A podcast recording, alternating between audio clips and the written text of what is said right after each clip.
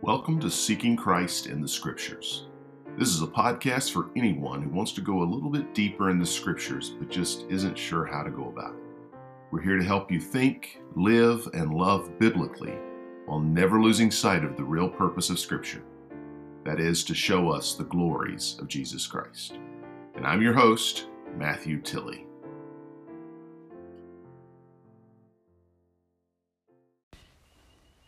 Hey, it's uh, been a little while since I've published a uh, podcast episode, and I know that is uh, pretty bad form for somebody trying to launch a new podcast to go about three or four episodes in and then to kind of go dark. Uh, so sorry about that. And uh, any of those of you that are really listening and you know that we've been studying in First Samuel, I do fully intend to go back to that and uh, pick that thought back up. So really enjoy. Um, studying with you. Hopefully, you're enjoying it as well, where we're actually going through passages of scripture there in First Samuel and getting those big themes, big messages out of the out of the text. Um, and uh, and we'll go back to that. But today, what I want to do is something just a little bit different, um, reflecting on uh, more of a topic than um, a particular passage of scripture. The topic that I wanted to reflect on for just a moment in this uh, this episode is the topic of forgiveness. This is something that uh, the Lord has been working in my mind and my heart uh, pretty uh, relentlessly uh, for some time now. If, I, am honest about it, it's really been about a year and a half or better. Um, but it's been in earnest in its most um, uh, acute form in the last about three or four months. This has really come to a head for me. But I think uh, when we think about this idea of forgiveness, um, I fear that, especially us who are who claim to be Christians, have a fairly simplistic view of forgiveness. We'll quote a verse like Ephesians uh, chapter 4 and verse 32, where Paul's writing after listing off um, the way that we should operate as Christians in the, in the in the verses prior to that. He kind of caps that off by saying, "And be kind one to another, tender-hearted, forgiving one another, even as Christ, rather for as God for Christ's sake hath forgiven you." And that sounds all nice, you know, just forgive them, you know, forgive and forget and move on, let it go. And, and, and that sounds all nice and everything. And uh, that works to a point where it becomes, I don't know, unworkable. Is when you go beyond the the everyday faults that we have with one another. I think we we often imagine this world in which you know we bump into each other and it's like, "Oops, sorry," and the other person says, "Oh, no problem," and move on. And sure, we should definitely forgive in that way. But sometimes the hurts, and some of you that are listening know this is to be the case, that sometimes the hurts that others do to us or that we do to others um, are much more consequential than that. So when you go back to that verse in Ephesians chapter 4 and verse 32, really think about what he's saying there. We're to be kind one to another, yes, tender hearted, forgiving one another. But the key to that is, as he says, even as God for Christ's sake hath forgiven you. So, in other words, our forgiveness needs to reflect the forgiveness of God. And, and, please understand one thing about the forgiveness of God it was not cheap, it was not easy, it was not quick, it is not painless. It is an absolutely painful forgiveness. It involved a expensive, a, a high, precious cost, the cost of the blood of the Lord Jesus Christ. And so, God, yes, He does forgive us and yes, we should then forgive others, but know the basis of his forgiveness is for Christ's sake. I want you to think about this. Why are you forgiven? Because Christ died on the cross. So, what does that mean? Well, He actually took your sins. He didn't just pick them up as if off a shelf, but He actually took the sins that you have and put them on Himself. And not just your sins, but the sins of the whole world. First John chapter 2, verse 2 says, it's the sins of the whole world. They're on Jesus it is as if he has committed those sins. He is standing in our place and he is hanging, literally hanging by his hands and his feet, nailed with spikes through his body to a piece of wood, hanging between heaven and earth. And all of the universe is really centered on Calvary at that moment at the cross when the Father is looking at the Son and We understand he turns his back on the son. That's why the, the sky goes dark, essentially rejecting Jesus Christ and then pouring out his wrath. Um, Isaiah uses this language in Isaiah chapter 53 that it pleased the Lord, uh, pleased the Lord to bruise him. So, so it was it was pleasing to God to to bruise, to crush, to to absolutely absolutely destroy his son it pleased him because not because he hated his son certainly he loves his the son jesus christ he loves jesus but it pleases him because that sin that christ bore deserved punishment okay so so the basis of my forgiveness before god is that jesus took my sin he took my punishment he took what was owed to me he absorbed it uh, the writer of Hebrews talks about how he made a way through this new and living way, through the, the veil, that is to say, his flesh, and through his blood. So, so it was all made possible because Christ's body was broken, his blood was shed, he absorbed my suffering, what I deserved. So I now have the basis of forgiveness between myself and God. Now, if I'm going to accept that, we know that that was given, that, that, that, that sacrifice was offered, but it doesn't apply to me until I have faith in it. That I understand that I need it. In other words, if I'm standing over here, it actually brings to mind that, that, that thing that Jesus had said, that he said in the Gospels, where he says that, that he didn't come to, to, to, to heal the healthy because they don't need a physician. It's the sick who need a physician. So if I'm standing here saying, you know, I'm a pretty good guy, I, I don't need forgiveness, uh, I didn't really do anything all that bad. I just want to go ahead and tell you on go on record is to say that if that is the attitude of my heart, then I'm not a saved person. I am not on my way to heaven. I will die in my sins. It's not until I get to the place where I recognize, oh my goodness, I have sins that need to be paid for. I deserve eternal damnation for those sins. And get to the place where I recognize I can do nothing about my sins. That mean that makes the gospel the gospel. And, and I repeat that because the word gospel it means good news. What makes the gospel good news is here I am, someone who can do nothing about my sin, nothing about what has happened, I've already I've already done the worst and I deserve the worst and I have no way out.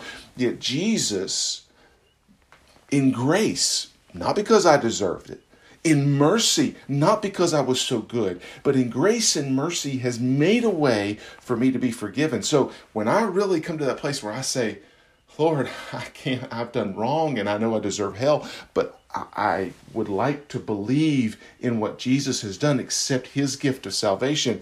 That's when salvation occurs. That's when conversion happens. That's when regeneration is happening because that is that realization that I can do nothing. This is why in Peter, in First Peter chapter uh, 5, he talks about how that God uh, resist that, that he actually gives grace to grace to the humble. He exalts those that are humble that submit themselves to his mighty hand.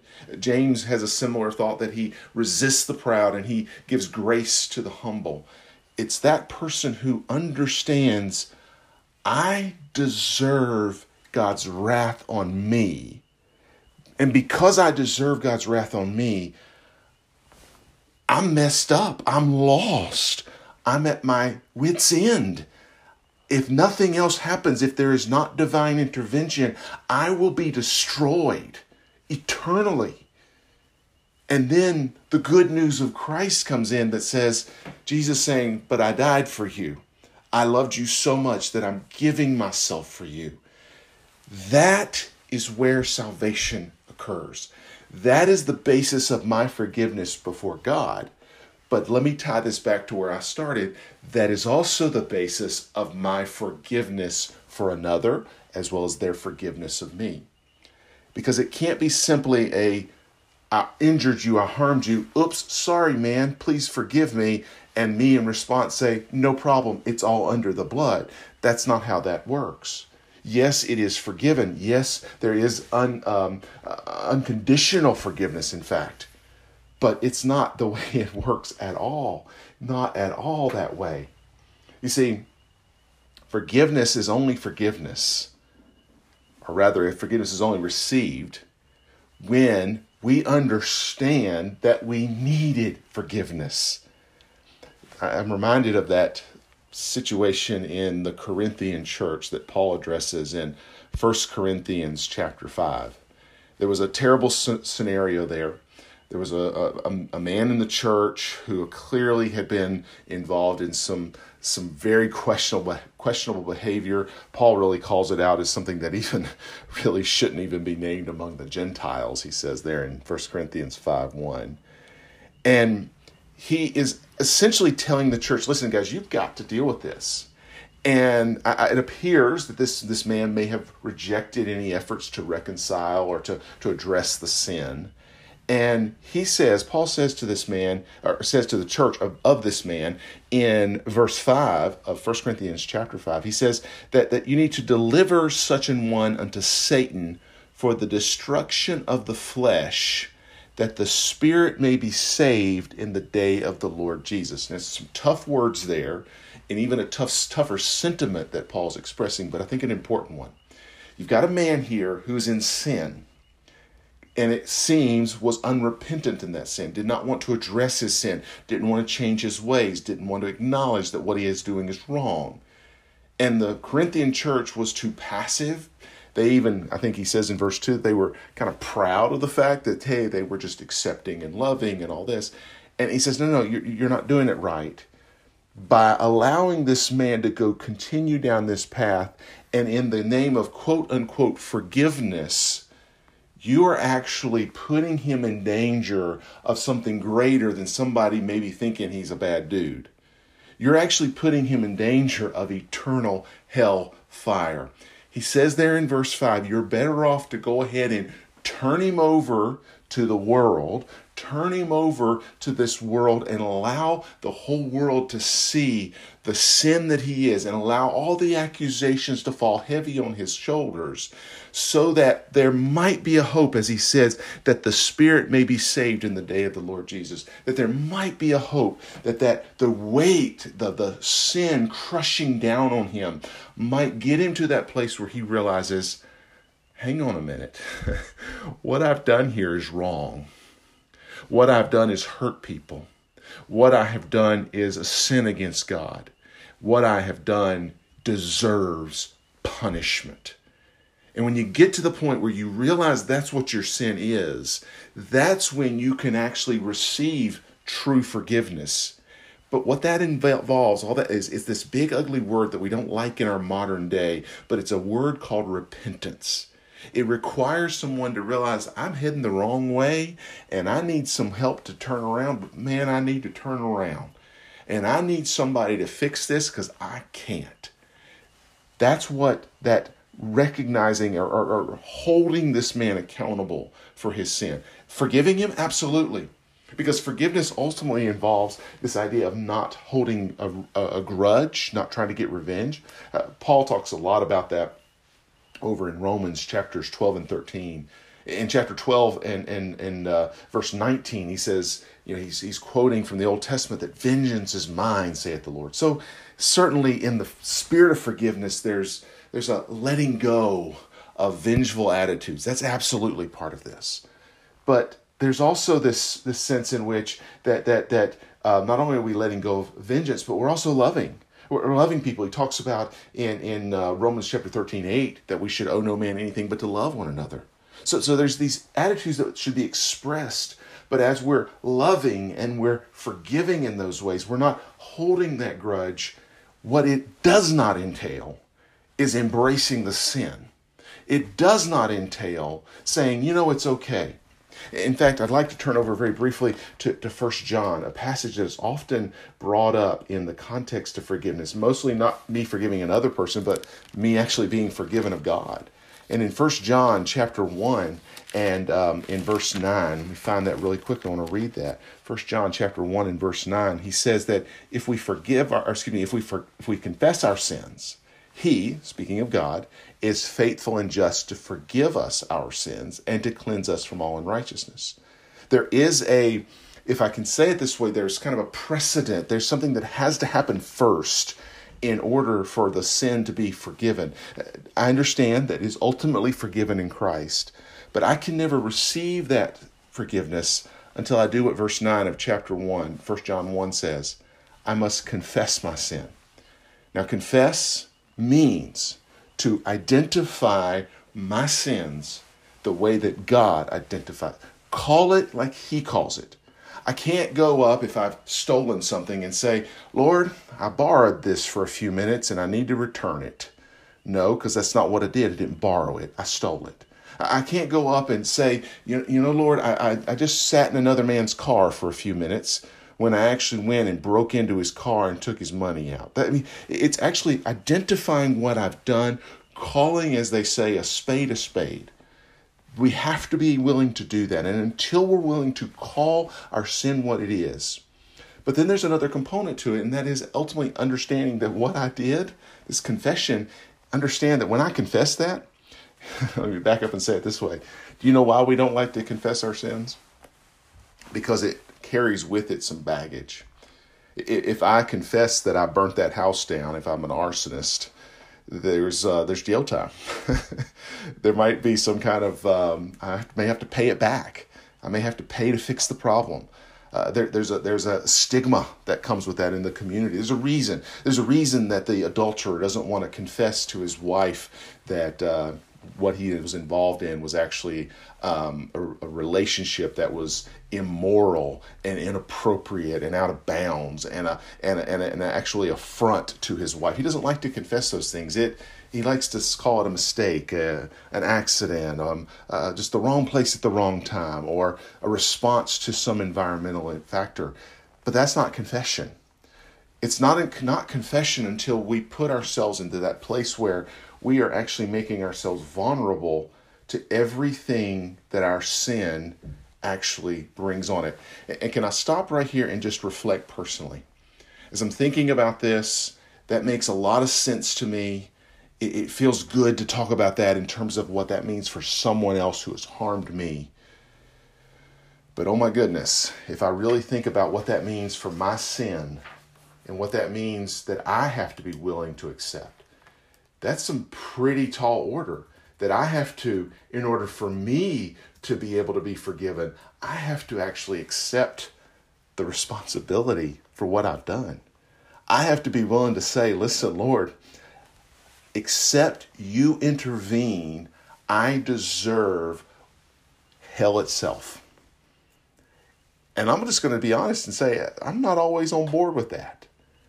But that's absolutely what where forgiveness comes from. When I submit myself, I call it what it is, I recognize who I've hurt, and I, I am willing to accept the consequences of my sin. One of the thoughts, the, one of the, the people that's really inspired some of my thinking around this was a woman named Rachael Denhollander.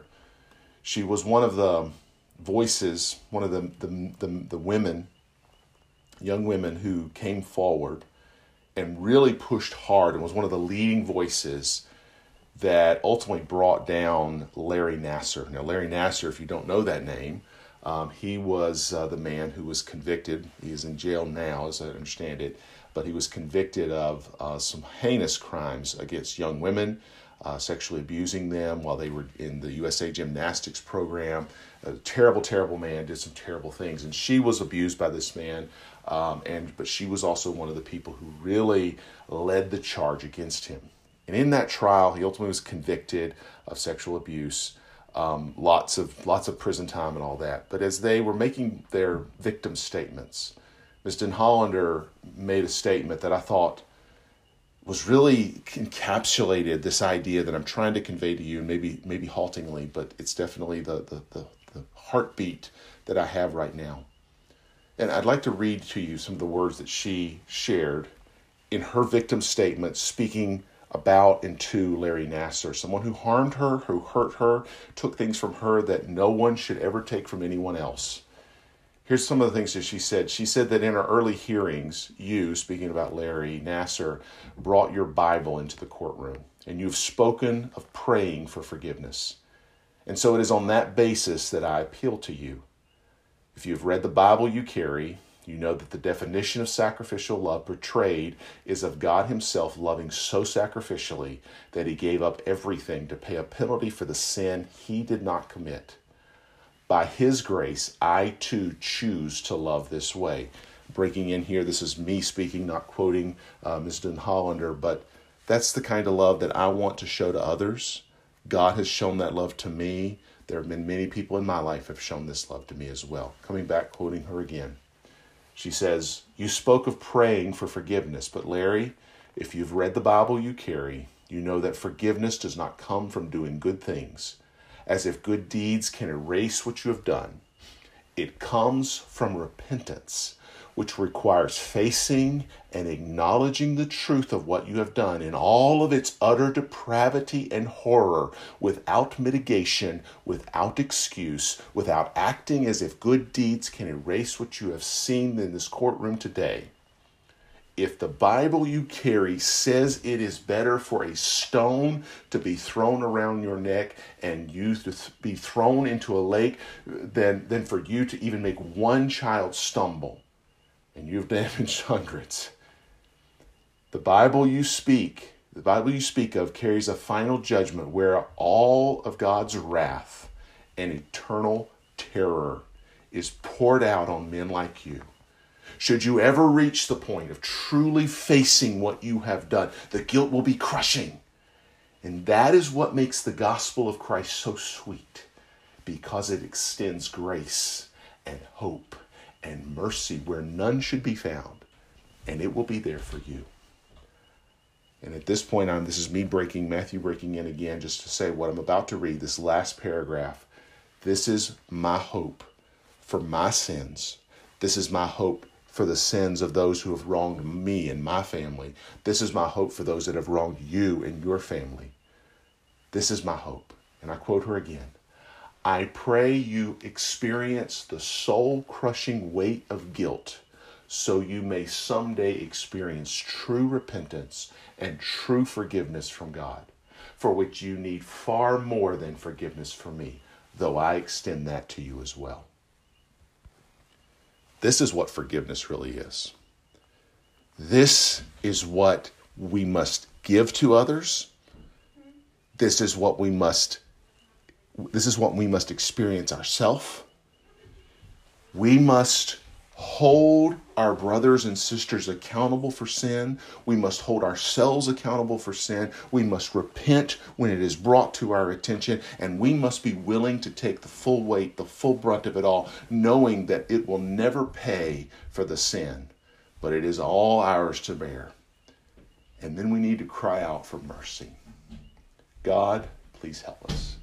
It's when we put ourselves under his mighty hand. This is this is the message of 1 Peter 5.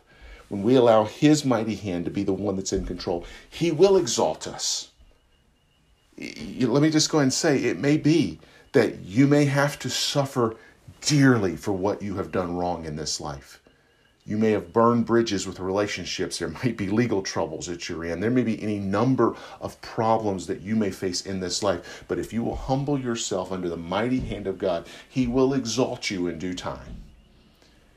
That due time will be in the next life when we are welcomed into His presence for eternity, where we can live with Him for eternity. But we'll never enjoy that. We'll never experience that if we are always worried, always looking for how we can mitigate it, how we can soften it, how we can get somebody just to turn the other eye, turn the other cheek, and look the other way and turn a blind eye to our sin. If we're doing that, we will never experience God's forgiveness. Forgiveness is not cheap.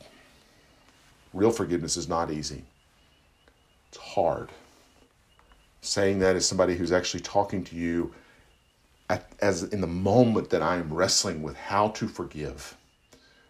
I'd like to say, check, done, moving on. I'm not. I'm not there yet. I'm trying. But the spirit of Rachael Denhollander's forgiveness of Larry Nassar is the spirit that I want to embrace, both of God's forgiveness for me as well as my forgiveness of those who have done me wrong. And I pray that we will actually embrace what God's forgiveness really looks like and not gloss it over with this Hollywood churchy stuff that doesn't amount to a hill of beans. Instead, what we're doing is we are actually endangering people's spiritual future, their eternity, just simply trying to overlook the sins that God that, that they've done that God has actually condemned.